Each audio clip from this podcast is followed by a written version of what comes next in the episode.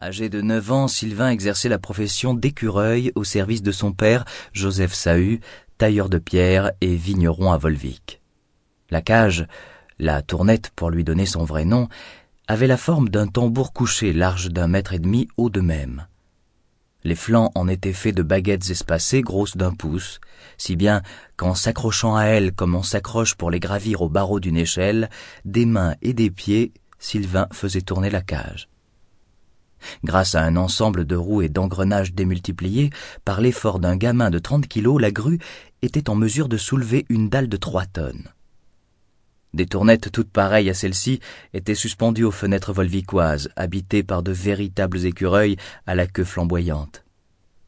Ils faisaient descendre les barreaux sous leurs pattes avec l'illusion qu'ils allaient s'évader. Tout prisonnier cherche à s'enfuir. Leurs efforts inutiles amusaient les passants qui leur jetaient des noisettes. On ne sait pas si les grosses cages avaient servi de modèle aux petites ou les petites aux grosses. De même qu'on ne sait pas si le diamant est une copie de l'étoile ou l'étoile une copie du diamant.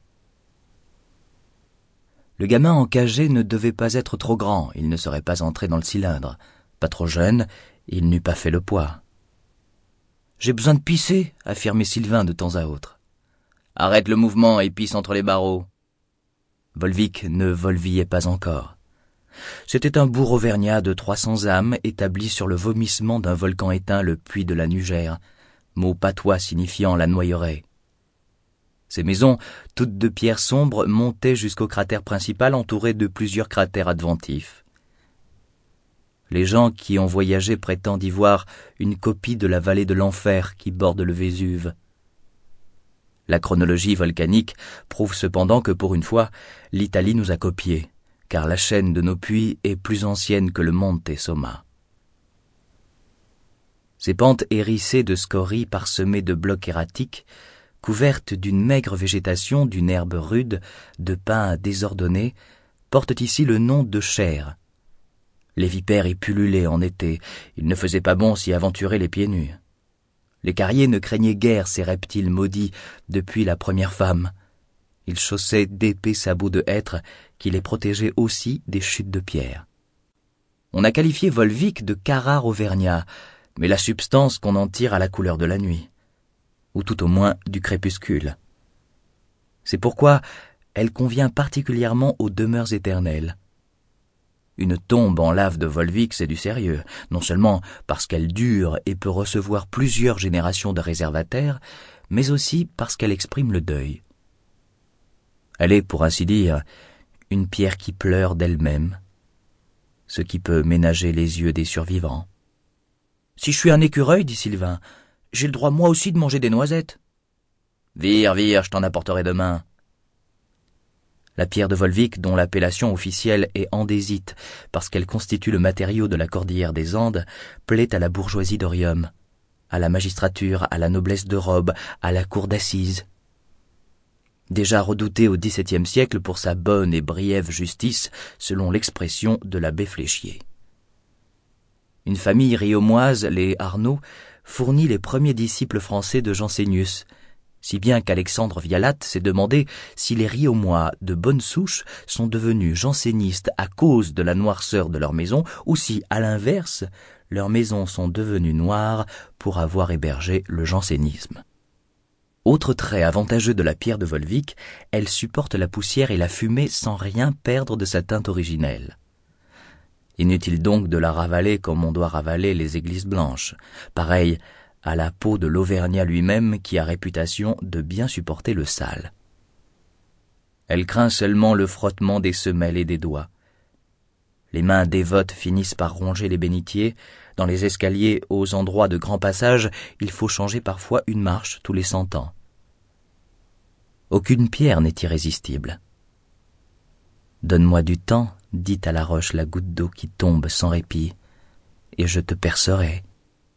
L'andésite fait enfin le bonheur des sculpteurs volvicois, même s'ils se contentent du titre de tailleur de pierre. Au début de ce XIXe siècle, une école de sculpture et d'architecture venait d'être fondée par le comte de Chabrol, seigneur de Tournoël. Mais beaucoup de familles pauvres répugnaient à y envoyer leurs garçons, bien que les cours fussent gratuits. D'abord parce que les élèves, avant d'y entrer, devaient savoir lire, écrire et connaître les quatre opérations arithmétiques. Ensuite, parce qu'elle préférait les employer à d'autres besognes, aux travaux de la terre et de la pierre. Aussi, la plupart de ces jeunes gens avaient-ils pour seul maître un père ou un oncle. Entre Carrare et Volvic, il ne faut donc pas pousser trop loin la comparaison. Les anges, les Christ, les vierges issus de l'andésite manquaient un peu de finesse, mais ces croix, ces couronnes, ces acanthes étaient incomparables. De Volvic sont descendus les blocs qui ont bâti la cathédrale de Clermont au XIIIe siècle. Et d'une façon générale, toutes les églises gothiques d'Auvergne, succédant au granit et à l'arcose des églises romanes. Un jour, l'évêque de ladite cathédrale, en cours de construction, eut une mauvaise idée. Au lieu de faire venir de Volvic cette pierre monumentale, c'est-à-dire de cinq lieues à dos de mulet ou par charroi, il fit ouvrir au pied du Puy-de-Dôme une nouvelle carrière dans un terrain qui lui appartenait. La voie en pente qui en descendait facilitait le transport. Ces carriers logeaient dans une maisonnette, alarmés de cette concurrence, ceux de Volvic vinrent en bande, munis de piques et de pioches, ils chassèrent les Clermontois en les couvrant d'injures patoises. Ainsi prit fin la concurrence.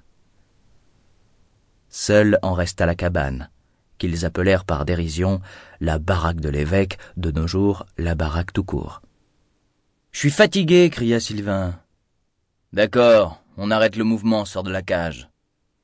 L'enfant obéit. Le bloc resta suspendu en l'air entouré de ses chaînes. Le fardier pouvait attendre. Viens dans la cabane, on va dîner. Naturellement, elle était pleine d'outils volvicois. Leille, boucharde, têtu, burin, maillet. Qui aurait jamais pensé que cet enfant, destiné par le sang à la profession de carrier, les abandonnerait un jour pour la lancette et le stéthoscope? Voilà bien une longue histoire à raconter. Allons-y.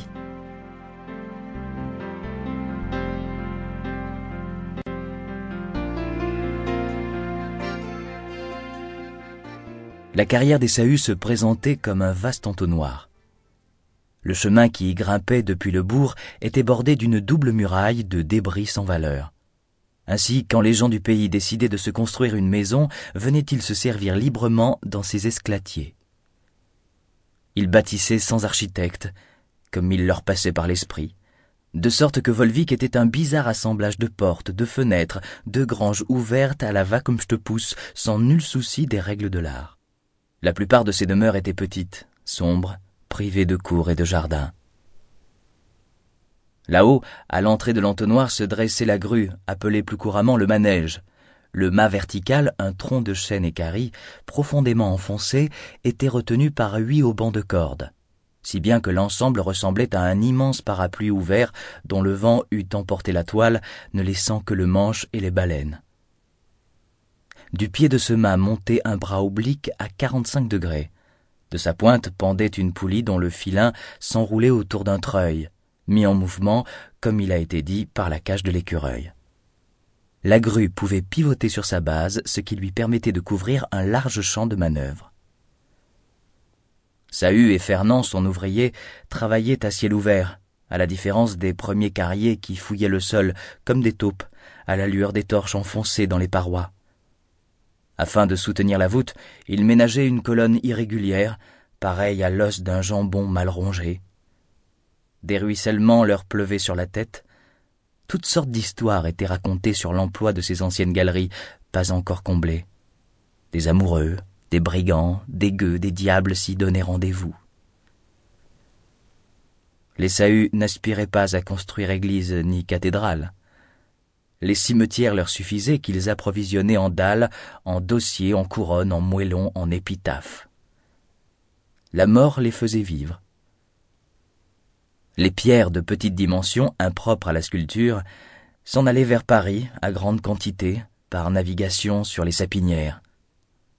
Le même comte de Chabrol, préfet de la capitale sous Louis XVIII, ambitionnait d'en paver toutes les rues, malgré les moqueries de certains opposants, affirmant qu'il serait moins coûteux de les paver avec des écus d'or qu'avec la pierre de Volvic.